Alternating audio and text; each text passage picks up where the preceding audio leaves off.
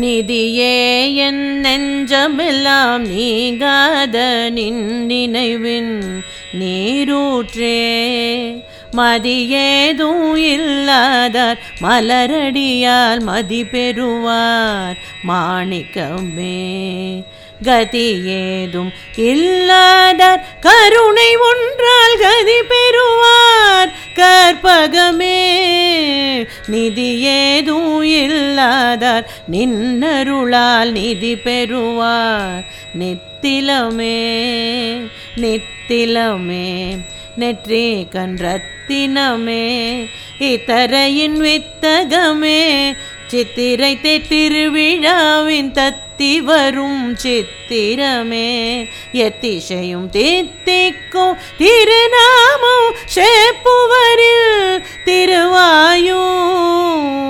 பக்தி பண்ண முக்தி தரும் மோன திரு முகமலரும் முத்தாரமும் அணிந்தவண்ணே.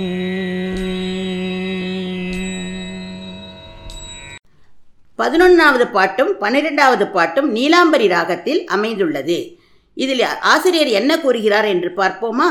என்றும் வற்றாத நீர் ஊற்று போல் அருள் பொழிபவள் அன்னை மீனாட்சி. இந்த செயலில் அழகாக மதி நிதி கதி என்று பெரும் வழியை அழகாக காட்டுகிறார் ஆசிரியர். மூடனாக இருப்பவன் கூட அன்னையருளால் புத்திசாலியாக மாறுவான். உதாரணம் காளிதாசர். அதே போல ஏழை கூட மீனாட்சியின் பாதம் பட்டால் செல்வந்தன் ஆகிவிடுவான்.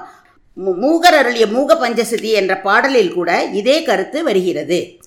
அடுத்த பாட்டும் நீலாம்பரி ராகத்தில் அமைந்துள்ளது. மீனாட்சி அன்னை என்றும் நித்தியமானவள். சிவபெருமான் போல அவளுக்கு முக்கண்கள் உண்டு. ஞான அறிவை கொடுப்பவள் அவளே. மதுரையில் வருடம் ஒருமுறை சித்திரை தேர்விழா நடக்கும். அப்பொழுது அவள் அலங்கரிக்கப்பட்ட தேரில் ஆபரணங்கள் முத்தாரங்கள் அணிந்து பவனி வருவாள். தேர் அசைந்து வரும் அழகை தத்தி வரும் சித்திரமே என்று அழகாக கூறுகிறார் ஆசிரியர்.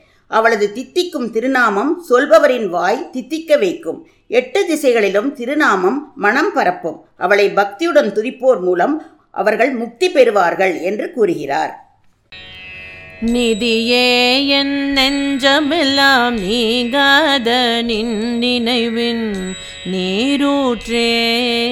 மதியேதும் இல்லாதார் மலரடியால் மதி பெறுவார் மாணிக்கமே கதியேதும் இல்லாதார் கருணை ஒன்றால் கதி பெறுவார் கற்பகமே நிதி ஏதும் இல்லாதார் நின்னருளால் நிதி பெறுவார் நித்திலமே நித்திலமே நெற்றி கன்றத்தினமே இத்தரையின் வித்தகமே. சித்திரை திருவிழாவின் தத்தி வரும் சித்திரமே. எத்திசையும் தித்திக்கும் திருநாமம் சேப்புவரில் திருவாயும்